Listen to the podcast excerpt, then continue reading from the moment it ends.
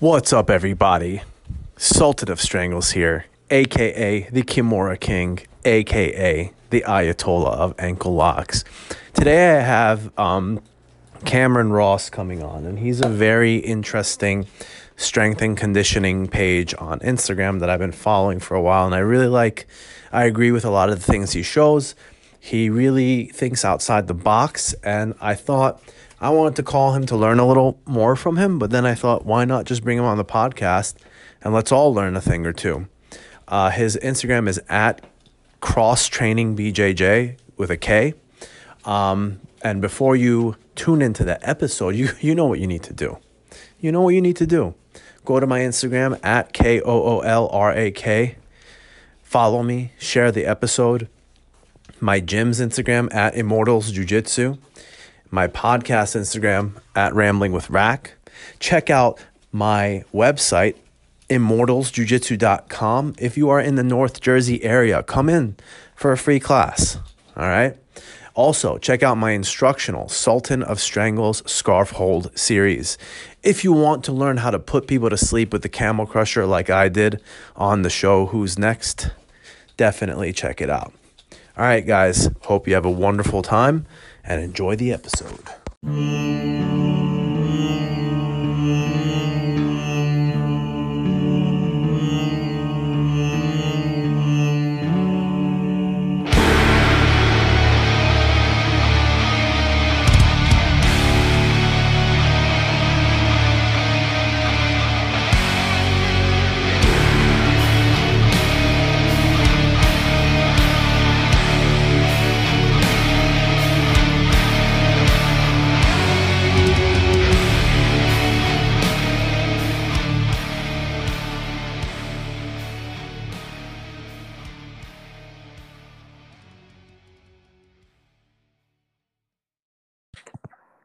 Hey, Mike, can you hear me? Much better, yeah. All right. Um, I didn't know we were going to go just recording. I thought we were going to do video, so that's my bad. Yeah, you know, when I when I first uh when I when I first wanted to do a podcast, right? I'm like, where do I buy a mic? Where do I buy this? Where do I buy that? Yeah, I get it. it. was like just use Anchor, do it on your phone, and um, it's grown, it's grown pretty significantly. Maybe I will invest in some other stuff. Um, but for now, you know, audio is the easiest for me. You know. Yeah, totally agree. Um, most of my podcasts I listen to anyway. Exactly, same only, here. so I think that's totally fine. I think the video format of podcasts is uh, not quite there yet, so I'm, I'm sure this is fine. Yeah, it's cool. Like there's some podcasts where they're using graphs and stuff, and I like to Sure. uh you know see that, but most I'm I'm just listening to most of them. Yeah. Oh, yeah. I usually do it when I'm driving or working out or something. Same here. All right, I'm gonna give you a quick intro and then we Okay. can start. Does that sound good? Yeah, sounds great, man. Let's do it. All right. What's up, everybody? Sultan of Strangles here. And I'm here with a very special guest today, Cameron Ross. If you guys follow him on Instagram, it's at Cross Training. Um, what really attracted me to his page was the the movements that he shows. They're very unorthodox. A lot of them are full range of motion movements, and a lot of them apply really much to jujitsu. And I've been trying a lot of them, and they really work. So I thought, why not bring him on the podcast and uh, have the listeners be exposed, and maybe we could talk, have some good conversations too, man. Welcome to the podcast, brother. Hey, Mike, I really appreciate you having me on. You know, I haven't had a lot of people do intros on me because I haven't been on a ton of podcasts. Uh huh. And I actually pronounced my Instagram page K Ross Training BJJ, but No cross way. training, but cross training BJJ uh, kind of makes sense too with uh, everything I'm doing uh, off the mats. That's so funny. Yeah, I never looked at it as K Ross. I looked at it as cross training because, Hmm. um, you know, uh, I thought it was like a little spin. You know, your last name and your first name, but also cross training in jujitsu and weightlifting. Man, maybe I should lean into that. I like it. so yeah, uh, so let me know. Um, let me know uh, what what got you started. Sure. Um, what what made you passionate about uh, lifting the way you do and training jujitsu. Yeah, absolutely. Um, I uh, first fell in love with uh, football when I was in high school and college, and uh, played a couple years at a Division two school. Um, but uh, really liked the training aspect a little bit more than the on the field stuff. and uh, ended up just hanging up the helmet and going Mhm. to school. Then my next passion was uh, related to training. I was an avid power lifter. I uh, got my total to a decent number, um, nothing crazy, but I was fairly strong. Then I ran into some low back issues, um, kept getting hurt. So I transitioned kind of out of that. And then since starting, uh, I work in law enforcement. We do a little ground defense, defensive tactics. And it kind of sparked my interest in grappling. And I didn't wrestle in high school. And I wish I would have now. But Mhm. uh, um, it kind of piqued my interest. And then when uh, my wife and I moved to uh, Idaho, and I kind of fell into my current career where I was going to be long term. Got through the academy and then signed up at a jujitsu school. And that was uh, four, a little over four years ago. Wow. and uh, so I've been training for four, four and a half years, and uh, just been super passionate about um, training and uh, the strength and conditioning side of jujitsu. Um, due to my work schedule, I work four on, four off, so I kind of had to find ways to get better off the mats uh, because I wasn't able to hit class as much as I wanted to. Mhm. So I kind of just fell into the solo drills, the core work, the grip work, because I had the time. I had a couple days during uh, that four day work week to really focus on strength training. So I've just been uh, tweaking it ever since, doing research and uh, obsessive over um, what the, the best in the game are doing um, for as far as jujitsu strength conditioning. And uh, two years ago, I started my Instagram page just to share some value with people, really show people what I'm doing. Um, and uh, about a year ago, it really started to take off. And uh, now I'm connecting with a ton of people, including you. So it's been really, really cool. Yeah, You have you have what like a hundred thousand followers now? Yeah, it's uh, I just hit fifty thousand like two or three months ago, and then I must have got really tight with the algorithm because they pushed it out to everyone who could benefit from my page. And yeah, uh, because it showed up on my uh, it showed up on my explore page, and I'm like, oh, this Right. is pretty cool. and and that's just the Instagram and social media these days is they're they're kind of treating it like uh I don't know like YouTube where your your feed will show up to things that they think you're interested in.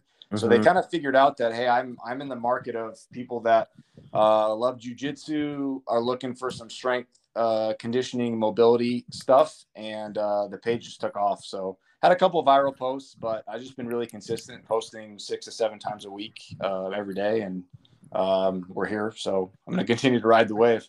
How do you schedule your posts? Do you do you have like uh, one Sunday you schedule everything, or is it spur of the moment kind of thing? Uh, so I've got a bunch of videos that I've filmed that are kind of like um, in my uh, back pocket. So I've got plenty of content on my phone, and Mm. um, I spend you know probably twenty or thirty minutes uh, researching what I'm going to post, uh, get a good caption on there, and then and then throw it out there. So it's kind of spur of the moment. I like to post between eleven and one. That seems to be the best time for people who follow me. Um, going back to work, uh, when I get really busy, I kind of have to batch some content, but uh, what was work back for me is just once a day, and I usually take Sundays off, kind of uh, get away from social media for a little bit, which is nice. Mhm. And uh, once a day seems to be a happy medium for me. That's pretty much what I do. I post at lunchtime. And, yeah, that's uh, perfect. I've been experimenting on um Sure. I've been experimenting what time. Sometimes I'll post six because everyone gets out of work at that time. Mhm, Sometimes I'll do mornings because everyone's on their way to work looking at their phone, you know? right.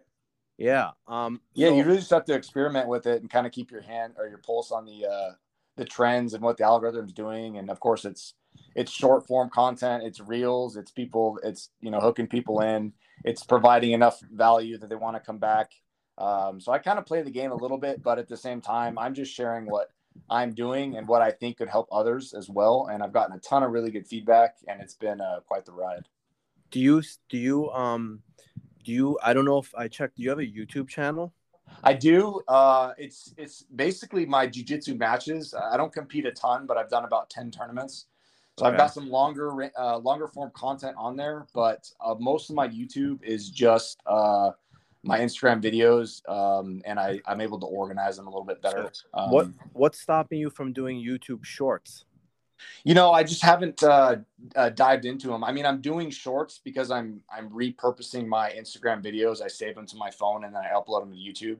So they are a YouTube short. Um, I just don't know if they're exactly what YouTube is looking for. I just haven't really looked at the, YouTube ticks, uh, tricks and uh, you know of the trade. Same here, man. I'll do. I'll put my Instagram. I'll put my Instagram videos on uh, YouTube Yep. and TikTok, Okay. and sometimes they'll do good, sometimes they won't. I don't know. Yeah. It's. I wish they would tell us what they Yeah. want. You know. Yeah, and I'm kind of the same way. Um, I kind of understand what Instagram's looking for, so it, it already takes up enough of my time. So I, I just haven't ventured into. I tried TikTok for a little bit, but it's just not my style. Same here. Same here. I just can't. I can't get into it, man. No, I can't either. And YouTube's cool, uh, but it's also a lot of time uh, doing those longer form content stuff. So maybe down the road, um, but right now I'm uh, pretty comfortable with Instagram Nice. Uh, is your channel monetized yet? for YouTube or Instagram. Instagram. It is. So I uh, I'm getting money from uh, the reels, real views. Uh huh. Um, it, they're bonuses, and it's nothing crazy. Um, I think I think my first month of reels, I made like 150 bucks total, and then my next month was like 275, and then this one I'm looking at like three four hundred. So it's it's getting better, Nice. but the the the amount of views you've got to get to like make a lot of money is a lot. bonuses is just stupid. So it's Now it's nice to have it come in a little YouTube- bit. YouTube, they have the partnership program, and Oh. you know you can make a legit living off that. Yeah, totally. And uh, I've looked into that, but uh, you need a thousand subscribers, which I'm pretty close to. But Yeah. you need a lot of a, not a lot of watch time. And uh, Yeah. with YouTube Shorts, I don't know if I'll ever hit, hit the amount of watch time I'm needed to monetize on YouTube. I know, right? Uh, So, so yeah. Um. So yeah. Uh. I also come from a powerlifting background. Cool. Um, it's so funny because, like you said, the training aspect more than the field aspect. Right. Every every man in America's lifting story is this: that I wanted to get big for football, so freshman year I started lifting. It's everyone's Right. story. Yeah. So uh, yeah, I I um I've been lifting since I was freaking 12 years old, just because I always loved it Uh-huh. and I've kind of strayed away from powerlifting. Um, Okay. Not because of lower back problems, because I just it burns me out if, I, if sure. I'm doing one rep maxes and trying to go to jujitsu. I just can't do that. So I've been doing a lot more Yeah. like knees over toes guy type of For sure. stuff. Yeah. So what what what made you go away from powerlifting to your current regimen? Kind of the same thing. I, I tried to keep the big three in with uh, bench squat and deadlift uh, as I got back into jujitsu or got into jujitsu. Um, but uh, it, it really taxed my body. And I felt like, yeah, I was getting stronger, but I just didn't really feel a ton better on the mats. Yeah. And um, so I started experimenting with kind of your, your uh, different types of uh, strength training with like your single leg, your balance stuff, your core work um got into some like kind of crazy like offset offloading banded stuff. I just don't want to steer too far away from like a, a legit lift because i feel like it's just if you get way too away from it it's just kind of a circus act to be honest. Yeah. uh and then uh then i ventured into um grip training which i've really enjoyed uh kind of training my grip kind of like arm wrestlers. Um i yeah, took a I lot saw from- that. The, i the took a lot from daniel strauss Yeah, yeah, that's that's that's awesome. I see a lot of his stuff. Yeah, Daniel Um, Strauss is the man. He's got a really good grip, grip program. I think it's called uh, Grip for Apes or something like Grips that. for apes. because he or ape ape grip or something like that. Because he's the he's got a funny a raspberry ape is his uh, kind of nickname. Yeah. So if you go to his Instagram, uh, Daniel Strauss raspberry ape, um, his grip program is cool because it wasn't just exercises to do; it was more categories to do your grip work in. And I kind of took that and ran with it, and I rotate categories uh, each time I train, and it's And what are the categories for me? It's pinch, it's it's regular holds, um, Mhm. and then we have you know the actual forearm work like reverse forearm curls and whatnot. Yeah, so pretty similar. Um, I've got like finger strength where I'll I'll basically do what a lot of climbers do. Um, a lot of like your fabric, your gi, uh, your you know your your hangs with your fingers just to to get like your basically if you, you want to be really good at the gi, you've got to be you know have some pretty strong fingers. Yeah, Um, I've got wrist deviation, so you're looking at like you're you know fit throwing out a fishing pole almost with your wrist and Uh-huh. doing it the other way. okay, Um, we've got open hand support, which basically means anything you're gripping that your fingers don't touch. So your fat grips, your uh, really thick handled bars. Okay. Um, and then you've got wrist flexion and extension, like you said, with your forearm work. Got it. Um, vertical gripping, which I thought was interesting, where you're you're grabbing like a, a cylinder, making your wrist deviate forward, and it's just so like, like, the arm some- wrestling workout. Yeah, yeah, similar. It's like you're grabbing someone with an on an arm drag. your yeah, your yeah. wrist is going to be kinked forward, and and you, if you train that angle and able to be really strong in that grip, Daniel Strauss talked about how it's changed his no gi game a lot. Uh, And, we've um, got what's that? I- missed the first two. What was before open hand support? Sure. Uh, open hand support was uh, finger strength and wrist deviation. Finger strength. Yeah. And then wrist deviation, wrist deviation is like holding a hammer and flexing it upwards, right? flexing it forward and flexing it back. Yeah. Okay. So if you're like finishing a lapel choke and you're kind of you're like going fishing with your your wrist, that's Yeah. wrist deviation and uh and or like finishing uh uh like a bow and arrow choke, I guess you'd say, or or something. Got it. Uh, open hand support, uh, and then wrist flexion and extension. Your typical like wrist rollers, or Yeah. you know your uh, wrist curls with the bar. Your that's your typical stuff when people think Mhm. about grip training. Um, and then we got vertical grip, Yep. finger strength. Okay, Vertical so that's grip. all. So that's five categories, right? Yeah, I got a couple more for you. Oh yeah, let's hear them. Uh, cupping. Now this is straight from arm wrestling. So basically, it's if you uh, kind of made a cup with your hand and then Uh-huh. maintain that cup as you pulled. And what this reminds me of is if you're like going up under someone's armpit and grabbing the back of their tricep and arm Yeah. dragging them across. It's that grip right there. Oh wow. Yeah, cupping grip. So that's kind of hard to train. I've got a couple devices from uh, wristball.net that uh, help me with that. Or if you just basically get something that's really thick or that you can't even grab onto, but you can kind of cup your hand around, that's going to help with your cupping strength. Okay. And um, then we've got wrist supination and pronation, where you're basically instead of the flexion and extension, you're turning your hand over and opening your hand up. Got I had a video So, on this for like elbow elbow health supination and pronation. pronation. Yep. And then we've got your uh, pinching, like you said, where you like grabbing two plates. I really like that grip. That's kind of a hand strengthening thing. Mhm. Uh, and then just like open hand support, you've got closed hand support. So that's when your ha- fingers are, are closed together and, and they're you're like making a fist, but grabbing something like a thin rope or or a lapel or uh, like a spider grip. Okay. And Close. then, the, and, and then the last one is uh, hooking. And hooking is uh, if you think about arm um, uh, doing like a hard collar tie and you're Okay. hooking around their neck and you're pulling in, that is straight out from wrestling, arm wrestling, and it's called hooking. Oh, I used to. I couldn't afford a pull-up bar, so I just found a tree Oh, a giant fucking just a branch, and I would Yeah. literally. I couldn't get my fingers around, so I would hook it, Yeah. and I would do my pull-ups like that, and my forearms got fucking massive from that. Yeah, that's killer. So within those categories, there's some that are really, really good for nogi and re- and pretty good for gi. I'm going to be switching over to a nogi focus uh, this weekend. Actually, I'm back on the mats, and uh, I'm excited to see what my all my grip training feels like when I get a hold of someone or pull them Oh my man, you came over to the dark side. I like it. I did, yeah. It's uh at my my, my previous school, uh, it was like 90% gi, and it was just kind of an IBJJF competitive school. That's really every good. freaking school in America. Yeah, really good gi jiu-jitsu. I mean, top level. Um, as a purple belt, I feel like I could go toe to toe with the brown and blacks uh, around the area. And uh, but we just never trained no gi. Um, I mean, I I probably have 200 hours of no gi practice out of the thousand hours I've had. So I'm actually making a gym switch to the one of the best no no gi schools in the area, and uh, we're going to be focusing on that for a while. I'm excited. What's the name of the school? Uh, Egley trained Boise. It's Nice. uh, Michael Egley's school. He's a Keenan Cornelius black belt from California. Nice. He's actually he's actually an alternate for AD, ADCC, so we might Okay. see. him.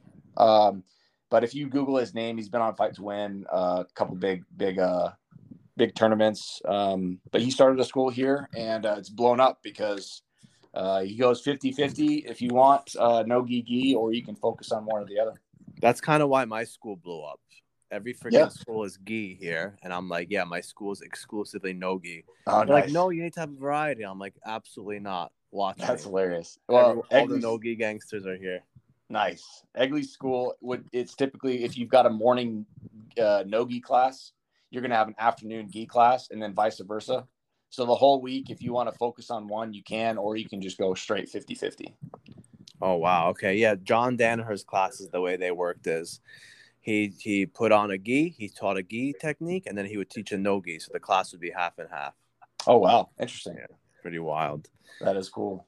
Um, so as far as moving on from powerlifting to Yep. the current program, um, I I just was doing barbell work for such a Mhm. long time because I could care less how much I could dumbbell press. Right. And I noticed there was a massive, massive discrepancy with my left and right side.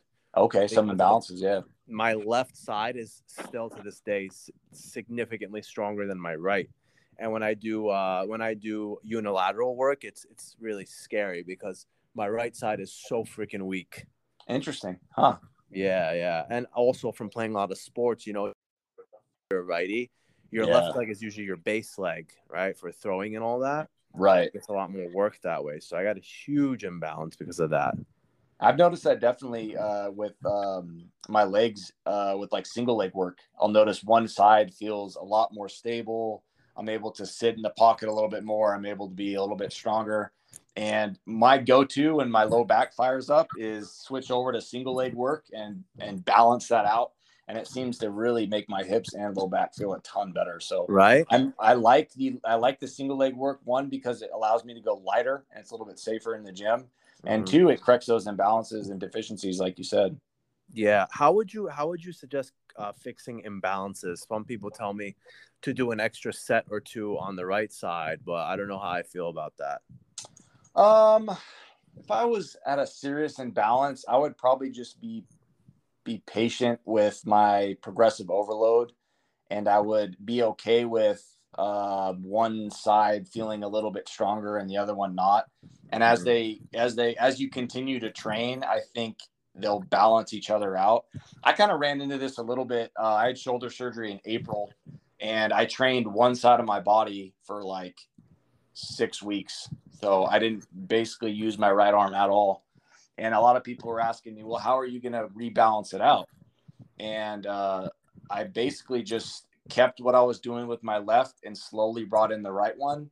Didn't do any extra for the right one, didn't do any additional exercises or additional reps. And it started just to eventually balance each other out because the body wants to be pretty much pretty symmetrical if you let it be. So Yeah, there, there's actually studies on this. It happened to a bunch of my friends that Yeah. they'll just work their left side um, when they hurt their right side, and then Yep. the, the the other side catches up so much faster. Oh yeah, it did not take long. I mean, I was my uh, my right side and my right arm was was putting size back on very very quickly once I was able to uh, use a little bit of weight. So highly recommended. Awesome. So, um, what would you say is unique about your program when compared to other programs? Because there's a lot of stuff out there. Mm-hmm. Um, you know, there's the knees over toes guy, which I love. We got the barefoot sprinter. We got a lot of cool uh, channels. And what, what would you say makes yours uh, stand out from the others or unique? Sure. Uh, well, first, I have not ventured down uh, the the uh, coaching programming route yet. Um, right now, it's just me tinkering with my own prog- programming.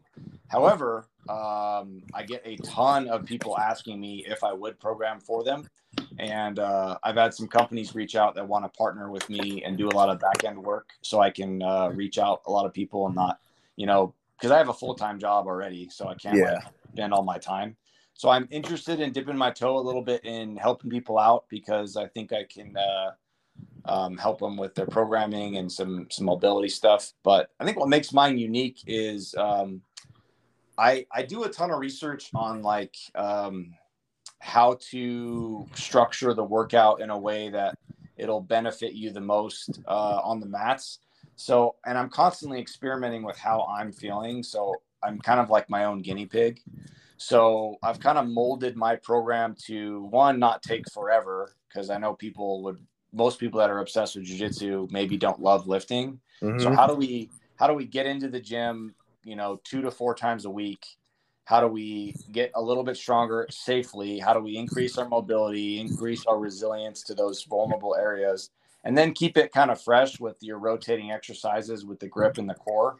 So um, I may be trying to program too much, but uh, it keeps my exercise, uh, my workouts fun, and um, all all my everything I do in my training, I always think about: is this going to help with me in jujitsu? And if it's not, why am I doing it? Um, so yeah, generally my workouts start with some mobility and resilience training, and then I hit some big movements, usually uh, pull, some type of uh, deadlift or squat variation, and then maybe a press. And then I do some core grip work, and then I'm out. So um, I think it's something that it's just gonna benefit you enough. And um, man, really with strength training, it's mostly for longevity. I mean, you can get a lot stronger, and of course, increase your strength, but if you're doing it correctly, it's going to keep you safer on the mats. It's going to help you um, maybe do a little better in your matches, but for most part, it's gonna it's gonna prevent some injuries. You're pretty much working on bulletproofing more than absolutely, yeah. I mean, I, have gone down the let's get as strong as we can, but there's oh. so much diminishing returns. I know. Um, with uh, the risk of you know putting on a ton of strength and um, and it, it's great, but I, I specifically have a decent um, base of strength so um, if as long as you're doing some type of strength training off the mats, you're ahead of the game because some people don't. Um, but it's got to be balanced. It's got to be enough to uh, work on your weaknesses, get you a little bit stronger, and then uh, ultimately just help you on the mats.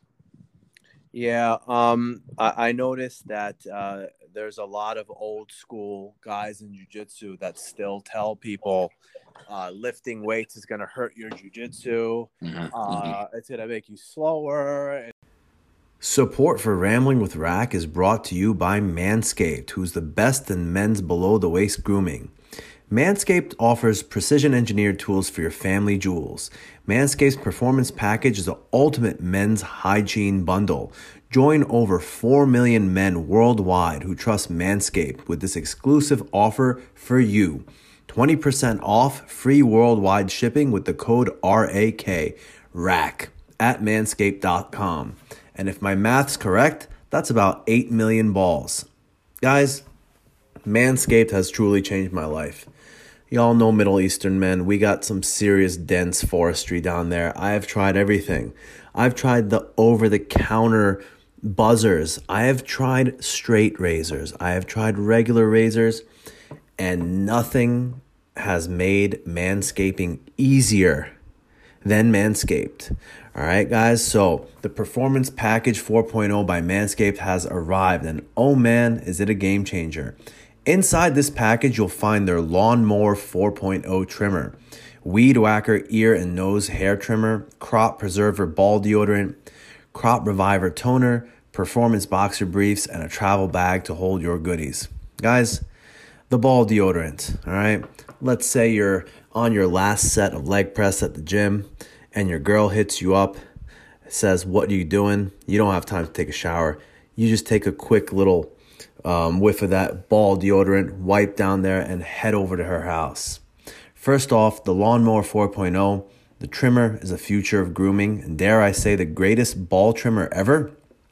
Their fourth generation trimmer features a cutting edge ceramic blade to reduce grooming accidents thanks to their advanced skin safe technology. The Lawnmower 4.0 is a waterproof and also has 400K LED spotlight you need for more precise shaves. Because this trimmer is waterproof, you can say goodbye to the mess on the bathroom floor. Guys, as an Iranian man, I could attest to you that when using a regular buzzer, uh, if you go to my bathroom floor, it literally looks like you just entered the Amazon rainforest. So, having the trimmer right now has made my job so much easier. You thought that was good. Want to take your grooming game even further to the next level? The Performance Package 4.0 also includes the Weed Whacker nose and ear trimmer. The Weed Whacker is also waterproof and provides proprietary skin safe technology which helps reduce nicks, snags, and tugs in those delicate nose holes. Their Crop Preserver Ball Deodorant and Crop Reviver Ball Toner will change the way you approach your hygiene routine. Trust me when I say this, fellas, your balls will thank you. Manscaped even threw in two free gifts to their Performance Package 4.0 the Manscaped Boxers and Shed Travel Bag. Bring your comfort and boxers to another level. It's time to take care of yourself. Go to manscaped.com and get 20% off plus free shipping worldwide with code word RAK, R A K. Get 20% off free shipping with the code RAK at manscaped.com. That is 20% off with free shipping at manscaped.com with code word RAK. Unlock your confidence and always use the right tools for the job with Manscaped. It's this and that.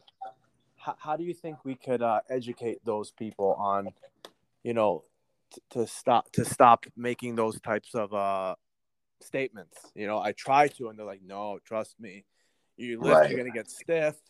And I'm like, if you look at the top of the top, everyone does strength and conditioning. Yeah. Well, and I think it's because we're starting to become a little bit smarter with our jujitsu training. I've noticed at the top, I mean, even like the top guys, they're not training four times a day. You know, they're they're being very specific on when they train. Of course, they're training one or once or twice a day, but one of them is maybe more of a, yeah, technique and drilling, and the other one is some sparring. Um, so if you can get better um, by not having to do more jujitsu, I think it's just going to benefit you in the long run, um, longevity wise, because jujitsu beats us up a little bit. And uh, like you said, bulletproofing. And if you're doing strength training right, it, it should make you more mobile and uh, help with, um, you know, those end range of motion type movements. And I don't know if those old school guys have dealt with some injuries, but I, I would assume they would. Um, and, and another thing is just balancing out all the negative aspects that jujitsu does, like the rounded over posture and the constant pulling and the, you know, the, you know, the things that you, you get off training and you're like, yeah, I need to, I need to balance this out or I'm going to be hurting in the next couple days. Yeah, I noticed uh, you got the jujitsu posture where people are leaned over, back slouched because that's the position you are when you play guard and stuff. Yep. Yep. And I feel like jujitsu, we get very little posterior chain work, right? Right. So a lot of my strength training is geared towards that posterior chain. I do a Mhm. shit ton of upper back and rear delt work, kind of open up and uh, keep that structure there. And uh, I think the biggest thing, at least I've noticed, especially with my posts, is that jujitsu guys, their shoulders tend to hurt. You know, their low back sometimes tends to hurt, and they have some hip issues. So um, my training is just attacking those weaknesses and then uh, getting a little bit stronger in the in the the pulling and the grip work and the the core. Yeah, you know, I'll, I'll admit, man, I absolutely hate training my core. I hate Yeah. it with a passion. The only core workout I do is that ab chair where you go, you put your arms in. Oh, nice. just lift your legs because I absolutely hate everything else. Yeah. So similar to the uh, grip thing, what, what are Yeah. your categories for core? There's like anti-rotation, Sure. rotation. Totally. Um, and I'm not a huge fan of training my core either. So I, I try to pick movements that are kind of fun to do. Um, Yeah. And uh, I do have some categories that I like to rotate through. Um, Mm-hmm. You've got your anti stuff. So anti rotation, anti lateral flexion. Uh, and So could you just uh, give examples of uh, movements after you tell the names? Of course. So your anti-rotation core movements, um, the big one is the Palloff press, where you you press out a band that's pulling you sideways. So you're Mhm. basically resisting the rotation of the band, Yeah. and that has a ton of carryover to jiu-jitsu because people are always trying to turn and pull, and if you you're you're always resisting some type of angle, right? Yeah. Um, and then you have uh, your anti-lateral flexion. Um, a big one for me is is any type of um offset carry. So like your suitcase carry or your front rack carry. So this is this is preventing your body from bending sideways, kind of like a side bend. Mm-hmm. You're you're keeping your core straight and stacked, um, which is great for your overall um, lower You said suitcase carry, which I know. What's Yeah. a front raise carry? Uh, front rack carry. So you take a dumbbell and you you clean it, and then you have it kind of front rack in front of your chest. So Just because one that, dumbbell, though. yeah, just one dumbbell because that's on one side. Anytime you're one side, basically when you're standing up and one side, that's anti-lateral flexion. Another good ones are like side planks. Side anything plank. that's anything that's forcing your body to to bend sideways. Uh, if you're resisting that, that's basically anti-lateral flexion. got it. And then the final one, anti-flexion. Um, this one is awesome for jiu-jitsu as well. If you think about carrying something in front of you, like a heavy medicine ball or a Zercher squat, kind of your old school movement that we're going to talk about in a bit. Mm-hmm. Um, that anti flexion, flexing your back forward, um, it's just like someone grabbing your collar and pulling them, pulling you forward to off base you, yeah. right? Or you're in their guard and you're trying to posture up. That anti flexion is going to really help. You, Do you do any uh, Husafell stone carries? I haven't, but that's a perfect example of a uh, anti-flexion exercise. I do loaded carries twice a week, or at least um, I rotate through three ex, uh, through straight training days, and two of them have either an anti-lateral flexion carry or an anti-flexion carry. So Husafell stone would be a, a hell of a training stimulus. Yeah, my whole my whole jujitsu game is body lock passing, and hell yeah, takedowns are body locks. Yep. So I love doing Husafell. I feel like that translates really well. That's yeah, that's a that's a great idea. I can see uh, translating a, a, a ton. Um, and then your opposite of that is you have your rotational stuff like wood chops or um, you know cable wood chops or your your sledgehammer on a tire, anything that's or like medicine ball throw sideways. That rotational power for for, for basically like sweeps or throws or uh-huh. you know generating momentum. Got it and then you've got your stability work, which I don't Thanks. go crazy. Yeah, I don't go crazy with stability work. Um, a lot of it is like single leg stuff, so it may not look quote unquote core. But uh, one thing I did recently was I got on a Bosu ball in a plank position and I just raised one of my legs back and forth. So when okay. I raised one of my legs, I had to stabilize that upper body until I could switch legs. So I there's a there's a component to that I think to jujitsu. So we have anti-rotation and rotation. Yep. We have anti-lateral flexion. And we what about um, flexion? Lateral flexion? I mean, I guess you could. Side bends was uh, if you, if you wanted to. I don't really train that. Um, wouldn't uh, wouldn't a hyperextension be a flexion? It could, yeah. So if you were um, if you're working anti-flexion and then flexion, if you did uh, like a back raise or uh, yeah, the back re- raises saved my lower back or reverse hyper. Yeah, back raises, and I'm a big fan of the knees over toes guys single leg back raises. Those are hard as hell, but um, man, they they really fire up that glute and hamstring and low back in a different way because you're only doing one side. So, what would sit ups or leg raises be? Sure, uh, that's an example of hip flexion, and there's those are important. So just as I noticed it, if I'm if I'm uh, have someone in my closed guard, and like what Danaher says is you're kind of driving your knees into their armpits and pulling them on top of you to break down their posture. Mm-hmm. That's an example of hip flexion. Yeah. And yeah, then just a couple was... other ones. Uh, crawling. Have you ever crawled much for core? Absolutely brutal. I mean, I do bear crawls to warm yeah, up sure. because nothing makes me sweat easier but yeah. I didn't really consider it a core. You so it's a core workout. Yeah, so if you if you slow down your crawl and do a couple of the animal movements that I posted recently, um, it just destroys your whole body. I mean, it's it's a I call it a core exercise. Um, it's uh or anything like in your your four your bear your bear crawl stance where you're maybe doing a sit out or your um, you're you're going up as a technical stand up. Anytime mm-hmm. you're in that like four point stance, your your core is pretty lit up. Yeah, nothing, nothing, um, nothing opens my shoulders up better than bear crawls. Yeah, I get that. Yeah, it's why I'll do like hundred yard bear crawls, and I notice at the end like my shoulders feel so much better. Yeah, and I think it's just because there's there's a there's a constant as you reach out, you're kind of opening the shoulder up, and then as you as you pull, you're you have a kind of an isometric uh, hold with the shoulder, and you're increasing stability in that. So I, I, get, I can see how there's a ton of blood flow and uh, movement in the shoulder after you, after you do it. Interesting. So did we cover all the uh, the core the stuff? core stuff? Yeah, the final one that I've been playing around with, and I've seen guys like Phil Daru, uh, he's an MMA trainer, um, yeah. And a couple other guys that I follow. It's contralateral work. So anytime you're you're pushing and pulling at the same time, and uh, you can set up like like opposing cables where I'll pull the cable with my left arm and I'll push the cable with my right arm. Mm-hmm. Or you'll you'll set up where you down from a, a, squat rack and press up a kettlebell.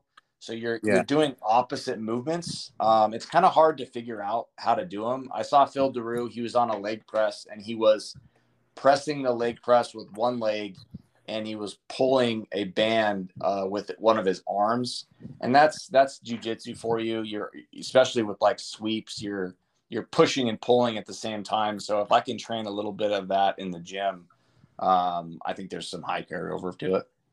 You know what? What a lot of people don't realize is is a really good contralateral workout. Mhm. Yes, the assault bike. Yeah, totally. Push Because if you want to be really good at it, you have to push and pull at the same time. You can't just push.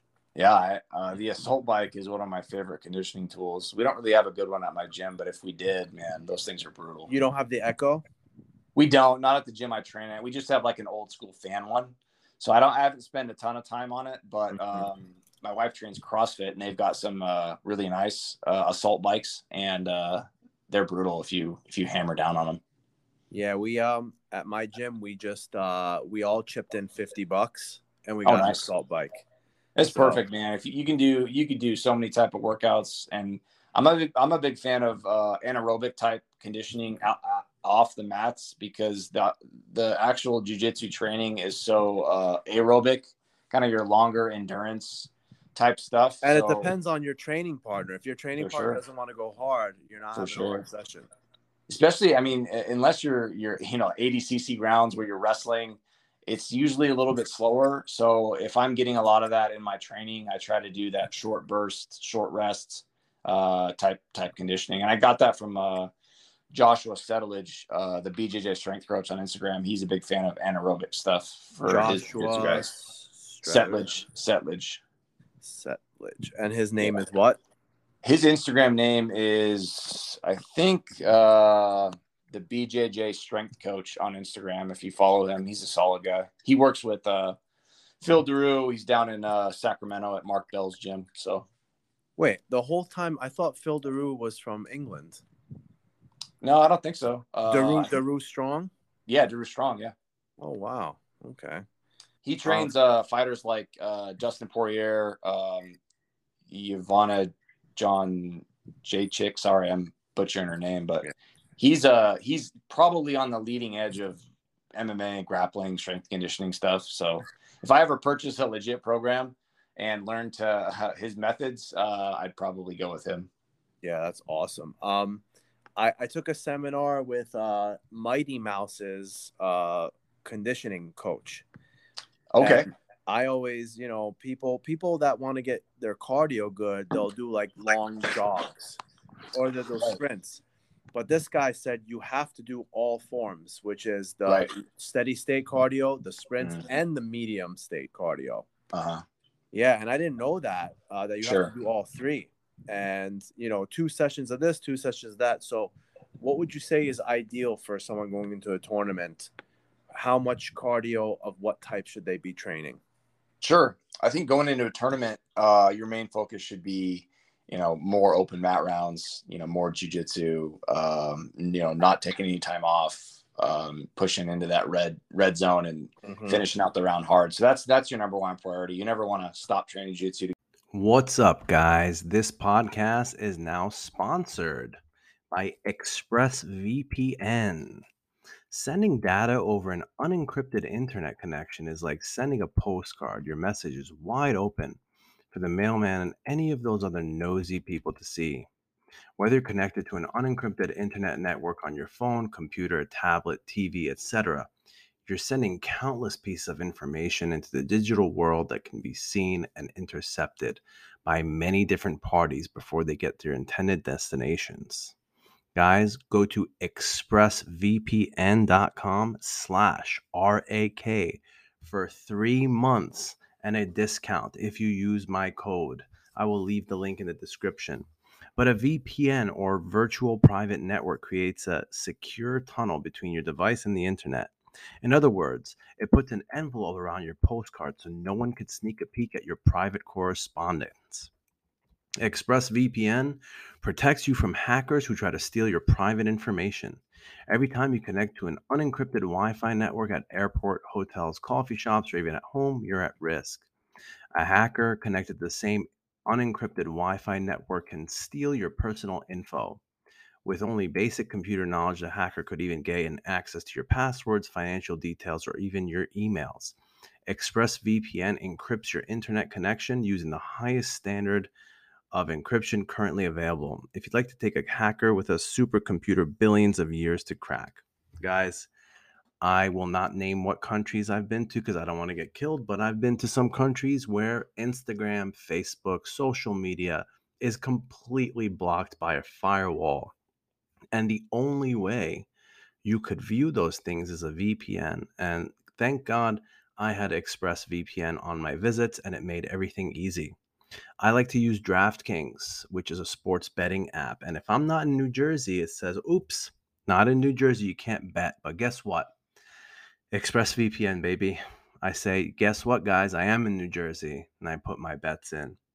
Another thing I like to do with ExpressVPN, let's say you're watching a YouTube video and it says not available in your country or song not available in your country. Guess what? I'm going to make my VPN in whatever country I got to be to listen. If you're trying to get married to someone rich overseas, um, put your VPN in New York City, even though you live in Timbuktu. Get matched with someone, uh, fall in love, and move over there. All right. Your internet service provider can see everything you do. Us ISPs can legally sell your data to ad companies. UK and Australian ISPs are required to keep logs of websites you visit, the apps you use, and the private conversations you have for one to two years. Governments, large corporations, websites constantly survey you and harvest your data for their own agendas. ExpressVPN puts a stop to that by encrypting all your data and hiding your location.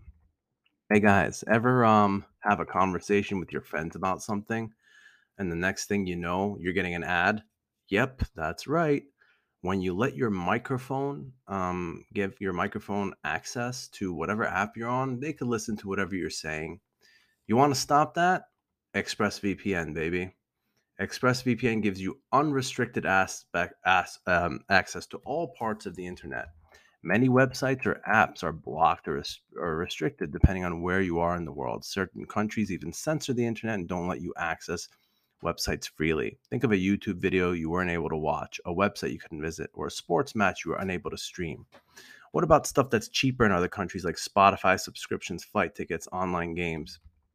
ExpressVPN allows you to reroute your connection to a server in a country of your choice, making geo restrictions a thing of the past.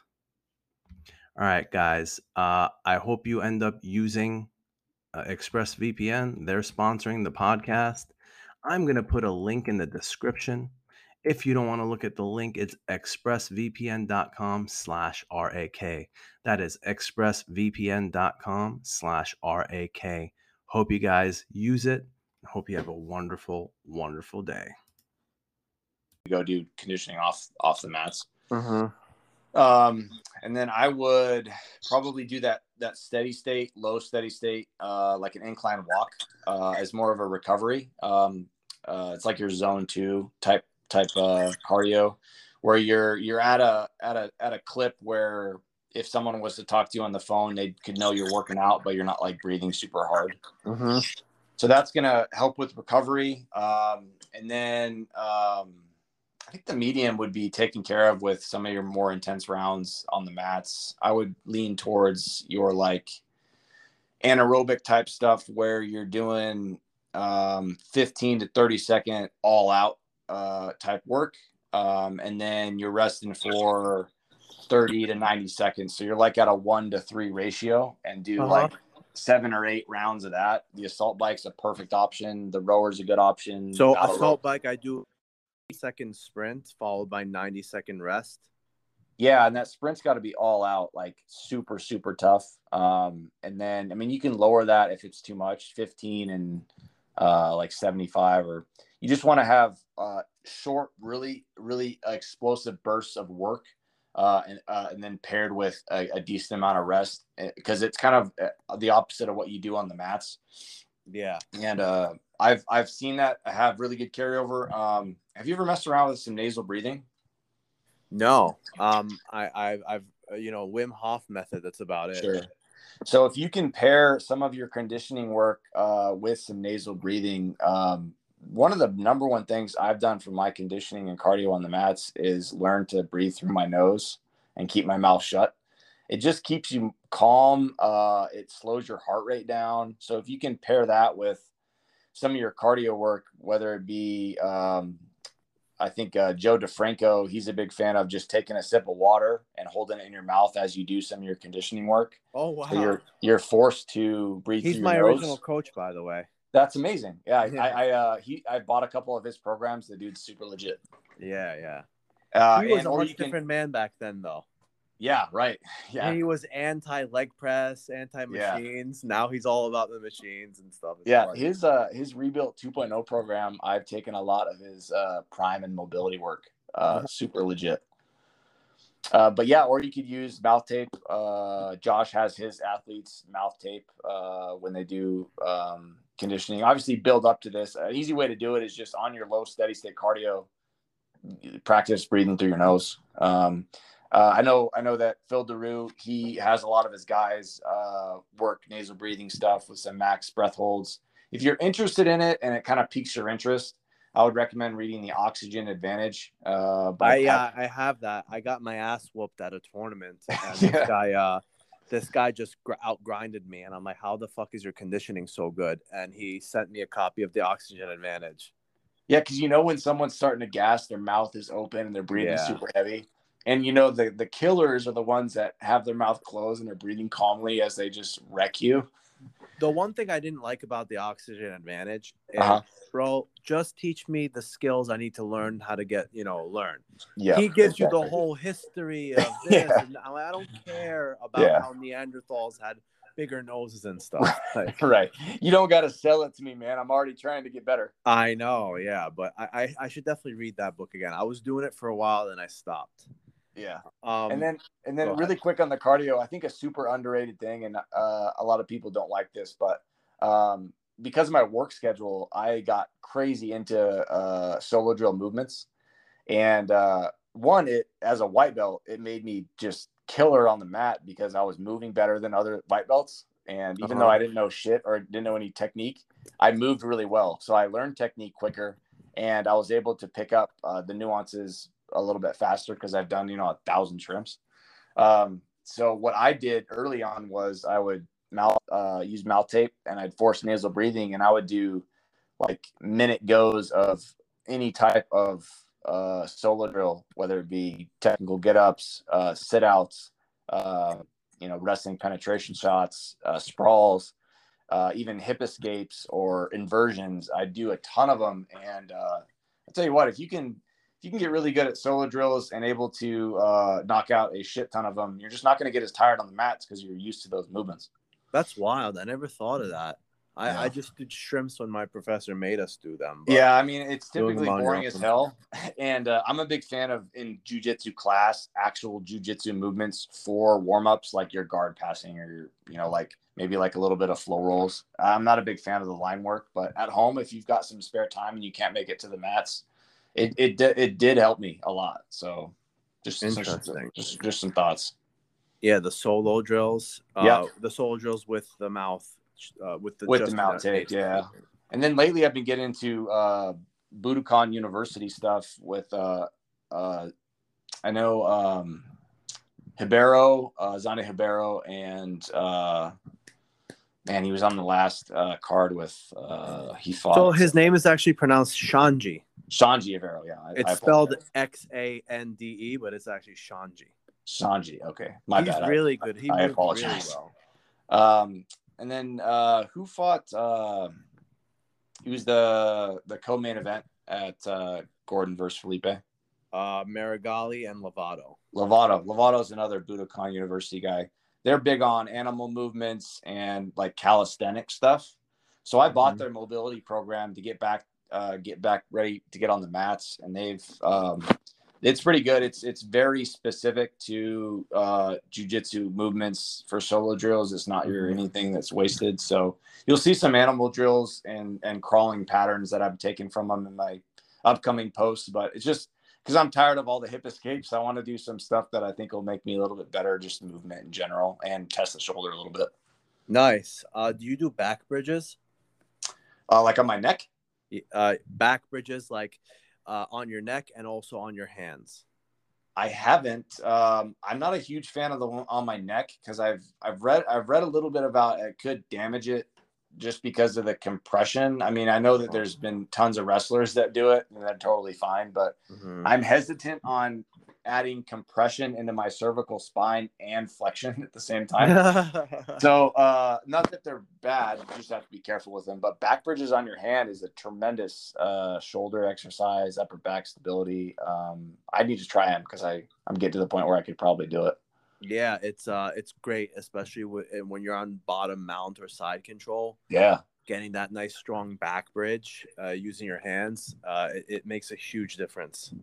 Nice yeah i'll definitely give it a shot Um, when you squat single leg, uh, double leg, do you always go full flexion? um yeah I, i'm a i'm a fan of full range of motion stuff unless it irritates the joint like if it's pissing Mhm. off my hips or pissing off my knees then i'll back off Mm-hmm. Um, I really like uh, the knees over toes split squat because of that forward motion, like you're shooting in on a takedown. Um, and um, lately, I've been working with Mike Pekarsky, uh, the Doctor Kickass on Instagram.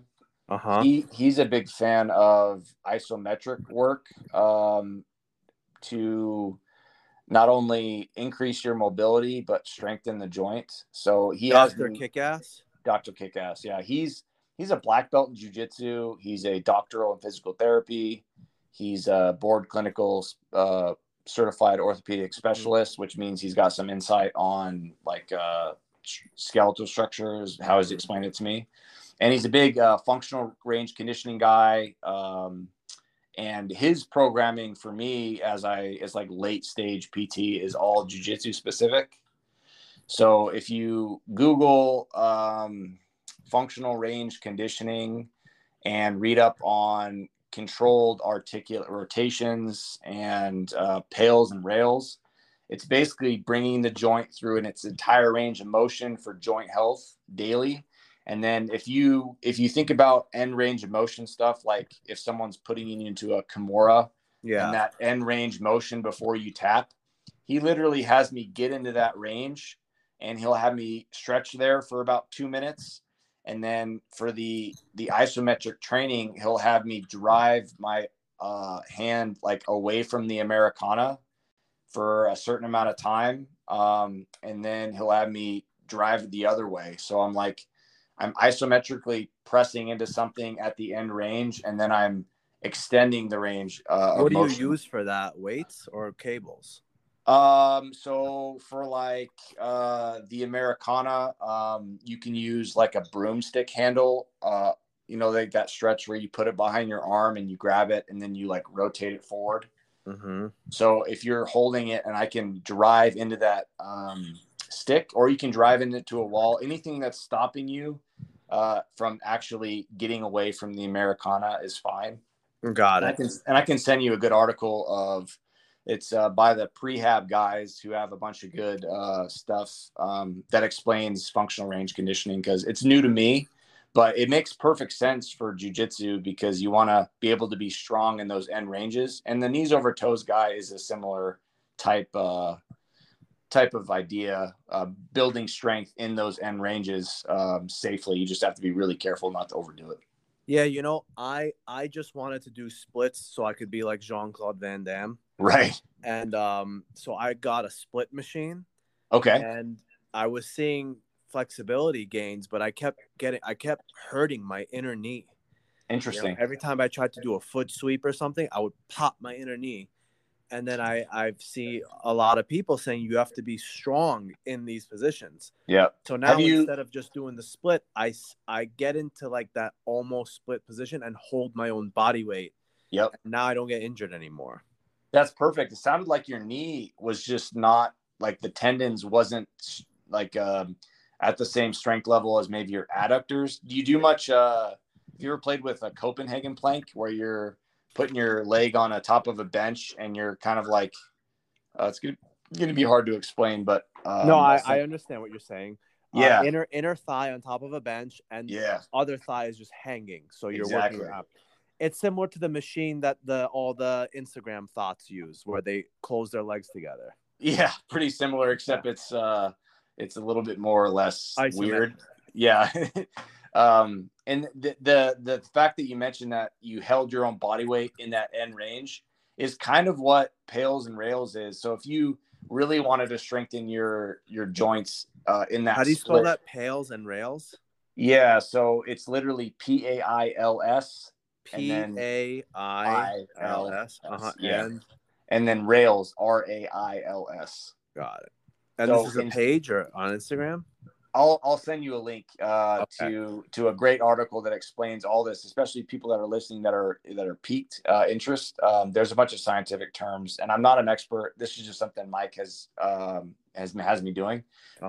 But uh, if if you relate it to your split stance or your your split like Jean-Claude uh, Van Damme, um, you would get into your max range of motion currently uh, in a pain free uh, position, and so you can't do any more. You're like maxed out on your stretch, and then you would you would drive your feet into the floor. You- Your legs wouldn't move, but you'd be isometrically holding and pushing at about 40 to 50 percent and you work your way mm-hmm. up to 100 eventually. But you do mm-hmm. that for about 30 seconds and then for 10 seconds you do the opposite of getting into the stretch a little bit more. And you'll notice that you'll be able to do a little bit more range of motion and then you'll do it a- another time and then a little bit more range of motion so you're not only getting a little bit better mobility but you're strengthening your tendons and your joints in that end In range that position. And I tell you what, I've been doing it for about three weeks with my shoulders, and they they feel strong as hell right now. And they're still coming back from surgery. So, And who's Mike? uh, Mike Pekarsky, yeah, Doctor Kickass on Instagram. He's a Okay. he's a he's a PT that works with uh, some jujitsu practitioners who are coming back from injury. Um, he worked with Andrew Wiltse with his back. Uh, that's how I heard about him That's awesome. and he was Um, on a couple of podcasts. So uh, yeah, it's interesting stuff. I, I'm not a fan of stretching. Uh, I hate it. I hate stretching with a passion, man. so this kind of active isometric strengthening and mobility work, uh, you can do it in like the 90-90 hip position too for internal and external rotation with your hips. There's a lot of stuff that you can do. Uh, it's just And this is more- program you bought from him. uh, he's so he's my PT right now. So I actually signed up for three months for him. So he has, uh, um, if you go to his Instagram, Doctor underscore Kickass, and click on uh, his link, um, he'll have a link to um, some of his stuff. And uh, there's a program called Kinstretch, K I N S T R E T C H, Kinstretch for Jiu-Jitsu. And it's his functional range of conditioning, everything we just talked about, um, but for the lower body. So your hips, your knees, your ankles. Um, and it's super interesting. It's like a, for me, it, it, I've noticed it's just a more, um, more fun and I feel like it's a more effective way to increase my joint mobility because I don't just want to be super flexible because I used to stretch forever and do tons of routines and I was pretty flexible, but I felt like I still got injured on the mat. Super weak, yeah, and I felt weaker. For sure, for sure. So this is there is some some two minute holds before you do your isometric type strengthening, but that's it. Um, there's no like long stretching things, and it's all in positions that you get compromised in jiu-jitsu with your Kimuras, Americanas, your end range hip stuff. So it's something I'm starting to pepper in a little bit and probably do long term. Interesting. Um, Yeah. you know, one other thing um, that uh, you know when I when I was powerlifting, Mhm. bodybuilding, I'm like, man, my calves are not going to grow, so I'm just not going to train them anymore. Fuck it. and then uh, I spoke with Jimmy House, who's a Mhm. powerlifter, and uh, he he's all about the knees over toes guy. He is. Yeah, he's all about the end range stuff. Yeah, and uh, he told me, you know, your calves are stability muscle for your knees as well. So you got to train your Yeah. calves and your tibia. And ever since I've been doing that, man, oh my god, my knees feel so much better. Interesting. Yeah, that upstream, downstream stuff. I don't train my tibia enough or my calves, so but I've never had a lot of knee problems, so I need to I need to What do you do better What do you that. do for calves and your tibia? Uh well, so uh for my calves, I literally don't really train them. I probably should, but I just don't. Um I I also have genetically decent calves. Oh, really? Okay. N- not that they're big, but they're not like small or anything. Um, but for the tibs, uh, if I had that little um, raise like little device that knees over toes had, I would use that. Yeah, you don't But- need to do that. I just put my uh, I put my heels on a 45 pound plate, Yeah, and then I lift my toes off the ground. I'll do like four sets of 50, nice. and then I'll do four sets of 50 just body weight calf raises, and my legs feel so much better. Oh, perfect. Yeah, I just so pepper them in with my other leg workouts. Oh, you nice. know? I picked that up. Uh, I saw a similar variation on uh, Joe DeFranco's Rebuilt 2.0 program. He does that uh, kind of against a wall where he'll like lean up against the wall and he'll raise his toes. You do you have 50 of those, your legs are burning. Yeah, I, I I tried the against the wall. I don't know. I just don't feel it as much as when I do it upright. But I'll give those more of a try too. Is the 45 just under your uh, uh, under your heel? Yeah, right under my heel, and I just lift my toes off the ground, and you get the nastiest freaking pump from that. Oh, nice. I also notice a lot in when I do like reverse uh, sled drags or uh, sled walks where you're you're walking backwards, backwards sled walks. Uh, those fire up my uh, the front of my legs too, or uh, a dead mill where you're or you're on a treadmill and you're just driving your foot in, walking backwards. Yeah, the knees over toes is a big. I, I get the craziest quad pump, and like you said, your knees feel so much better afterwards. Yeah. I wish more people did it. Uh, you know, for a while, I saw some people walking backwards on the treadmill, but I see people going back to their regular freaking bodybuilding workouts now. Yeah, which I've, I've I've slowly transitioned to not bodybuilding stuff. It's more of like, all right, what's my you know horizontal pull or what's my vertical pull or what's my press? It's like I just want some big movements that uh, give me a lot of return on investment and bang for my buck. And then uh, I don't really. I used to train arms much, but I get so much bicep training with my grip training and all the jujitsu, and now I'm I'm doing uh these bands with uh, dopamino. That it's all it's all arms, especially like pull ups. So my biceps get plenty of work. If I start directly hitting them, I'm probably gonna. Oh man, I would never, I would have never disagreed with you in my entire life before a few months ago. Yeah. What are you Uh, doing? would- Same mentality as you. Like I'm already getting the bicep work, doing uh, pull ups and rows. You know, Uh, what's better for your biceps, rowing hundred pounds or doing ten pound bicep curls? right. And uh, dude, I've been doing curls and Uh, I and and I see a massive, massive difference in my tendons where my forearms meet my biceps. oh, okay. My rows and pull-ups don't hit that. I do like full range of motion, preacher curls and regular curls, Yeah. and I notice it translates very well to body lock passing, taking the Oh, back. interesting. I used to have a lot of pain in that area. Now I don't because I'm doing curls. I'll have to throw them back in. Yeah, yeah. I I never did curls because I'm like, bro, so waste. It's a waste of time. I'd rather do rows. And uh, pull ups got my arms looking bigger anyway than curls. But uh, but Yeah. I'm telling you, man, the curls definitely help. Yeah, I could probably throw them in for at least uh, one one one day a week. Um, well, we're about to hit one hour. Uh, Um, usually that's how long I make the show because my you know my audience attention span's pretty short. Of course. Um, do you have any you know last things you want to say? Any message you want to send, or any plugs you want to do? Uh, yeah, sure. So, uh, I think I'm gonna lean into that cross training thing. Uh, cross training BJJ uh, Nice. is my is my Instagram. Um, I also have a. I was figuring out a way to try to share all my content in a nice, organized way. And right now, I've got a Patreon. It's pretty cheap. It's Mm-hmm. uh, basically links to my um, Evernote notebooks where I categorize all my videos. Um, So Okay. if you're working on a certain aspect, like your neck hurts or your shoulder hurts, I've got a great list of mobility and exercises for you. So check that out. Um, and maybe in the future, I'll be uh, taking on some clients to program. So be on the lookout. And then just check out my link tree for some of the companies I support, like Origin, Iron Neck, uh, Wristball, uh, and uh, Vivo Barefoot. So a couple of com- companies that uh, I back, and I get a little commission when they use my code. So Thank you so much, man. I'll make sure to shout out the Patreon. Guys, check out the Patreon, check out the other pages, and please follow at K- uh, Cross Training BJJ. I like it. Thank you so much for coming on, man. It was a real pleasure. Yeah, I appreciate it. We had a, a great talk, and uh, maybe we'll have a part two because it seems like we've got a lot in common. Yeah, for sure, man. Thank you so much. Cool. Talk to you later. Well, there you have it, guys. I hope you enjoyed the episode. Um, make sure to follow Cameron's page. Make sure to follow my page. If you enjoyed this episode, please give it a good rating on whatever platform you're listening to. Give it a share on whatever social media you have. And please help support the podcast so I can make more episodes.